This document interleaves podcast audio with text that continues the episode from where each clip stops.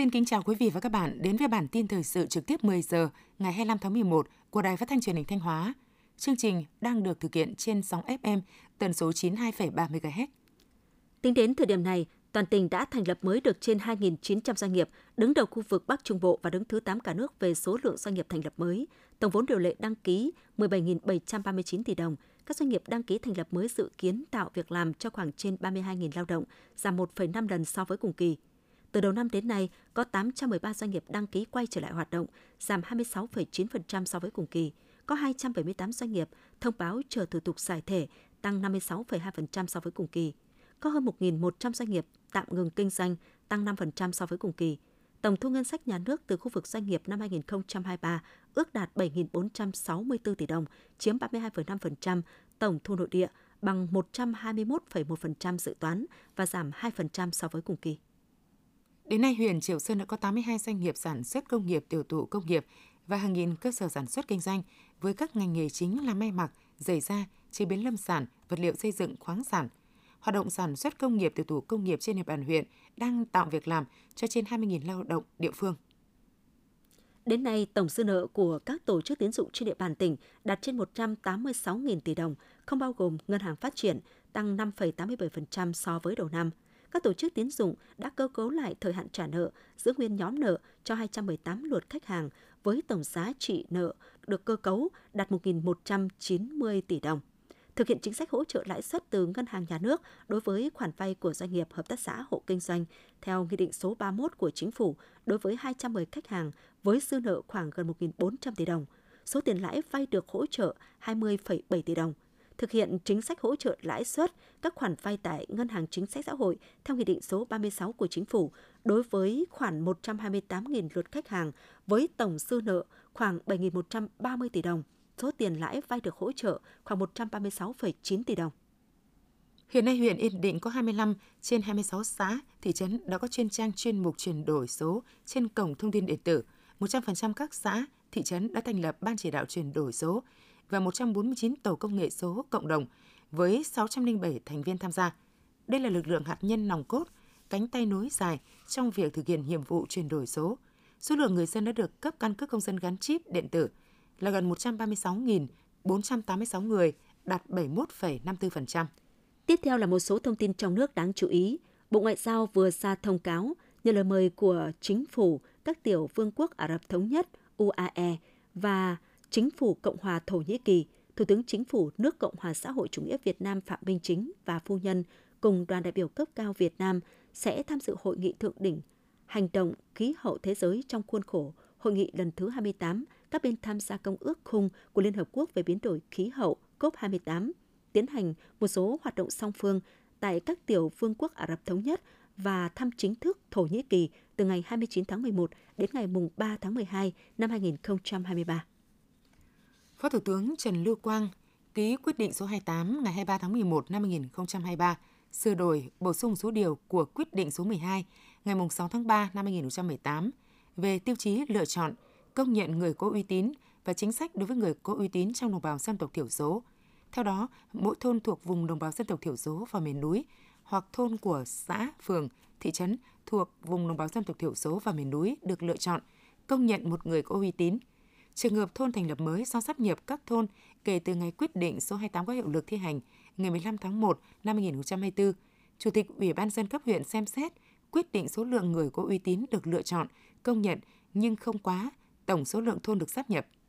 Bộ trưởng Bộ Công Thương Nguyễn Hồng Diên và lãnh đạo Ủy ban Quản lý vốn nhà nước tại doanh nghiệp vừa làm việc với các tập đoàn Điện lực Việt Nam, Dầu khí Việt Nam, Công nghiệp than khoáng sản Việt Nam và các tổng công ty Đông Bắc, Khí Việt Nam – về việc triển khai kế hoạch cung ứng điện, biểu đồ cung cấp than, khí cho sản xuất điện cùng với các giải pháp đảm bảo an ninh cung ứng điện năm 2024. Để đảm bảo an ninh cung ứng điện trong thời gian tới, Bộ trưởng Bộ Công Thương đã yêu cầu các tập đoàn, tổng công ty trong mọi tình huống không được để xảy ra tình trạng thiếu điện, thiếu nhiên liệu than và khí cung cấp cho sản xuất điện để phục vụ cho nền kinh tế và đời sống sinh hoạt của người dân, không được để xảy ra tình trạng đứt gãy nguồn cung năng lượng và tình trạng sự cố tổ máy phát điện kéo dài. Nhằm giúp ngành rau hoa quả Việt Nam mở ra nhiều cơ hội hợp tác kinh doanh cũng như trao đổi, học hỏi với các chuyên gia thế giới, chiều ngày 24 tháng 11, công ty trách nhiệm hữu hạn một thành viên dịch vụ quảng cáo và triển lãm Minh Vui cùng Nova Hải Lan, Cộng hòa Liên bang Đức công bố hợp tác chiến lược, triển lãm hội thảo quốc tế lần thứ 6 về công nghệ sản xuất và chế biến rau hoa quả tại Việt Nam sẽ được tổ chức tại thành phố Hồ Chí Minh từ ngày 13 đến 15 tháng 3 năm 2024. Đây chính là chìa khóa để doanh nghiệp Việt Nam có thể mở rộng hợp tác lâu dài và bền vững với các khách hàng quốc tế đến từ EU, Trung Quốc, Mỹ, Hà Lan, Ấn Độ, Nhật Bản. Bắt đầu từ tháng 12, các giao dịch của mọi cá nhân tổ chức có giá trị từ 400 triệu đồng trở lên phải báo cáo ngân hàng nhà nước. Vậy đối tượng nào cần phải báo cáo? Việc giám sát báo cáo này có ảnh hưởng gì đến giao dịch thông thường của người dân hay không? Là những vấn đề được nhiều người quan tâm. Đây hoàn toàn không phải quy định mới và không hạn chế giao dịch chính đáng của người dân, mà việc báo cáo này nhằm phòng chống rửa tiền. Bộ Giáo dục và Đào tạo vừa thông báo tuyển sinh đi học tại Hungary diện hiệp định năm 2024. Chính phủ Hungary cấp tối đa 200 học bổng cho công dân Việt Nam đi đào tạo tại Hungary theo trình độ đại học cử nhân, thạc sĩ liên thông từ đại học, thạc sĩ và tiến sĩ. Chế độ học bổng của chính phủ Hungary gồm miễn phí đào tạo, nghiên cứu, cấp bảo hiểm y tế và hỗ trợ chỗ ở, sinh hoạt phí theo quy định của phía Hungary. Thời hạn đăng ký dự tuyển hồ sơ giấy gửi đến Cục Hợp tác Quốc tế Bộ Giáo dục và Đào tạo là ngày 12 tháng 1 năm 2024. Hồ sơ trực tuyến cần đăng ký đồng thời trên cổng thông tin điện tử của Cục Hợp tác Quốc tế và Quỹ Tempus muộn nhất ngày 15 tháng 1 năm 2024. Tại Viện Hàn lâm Khoa học và Công nghệ Việt Nam, chương trình giải thưởng khoa học Aurian UNESCO về sự phát triển phụ nữ trong khoa học đã tổ chức lễ trao giải thưởng nhà khoa học nữ xuất sắc năm 2023. Ba nhà khoa học nữ Việt Nam có các đề án nghiên cứu tiềm năng trong lĩnh vực khoa học vật liệu và khoa học sự sống được trao giải. Ba nhà khoa học gồm Phó giáo sư tiến sĩ Nguyễn Thị Thu Hoài, Phó Giám đốc Trung tâm Nghiên cứu Bệnh truyền nhiễm, Trường Đại học Quốc tế, Đại học Quốc gia Thành phố Hồ Chí Minh,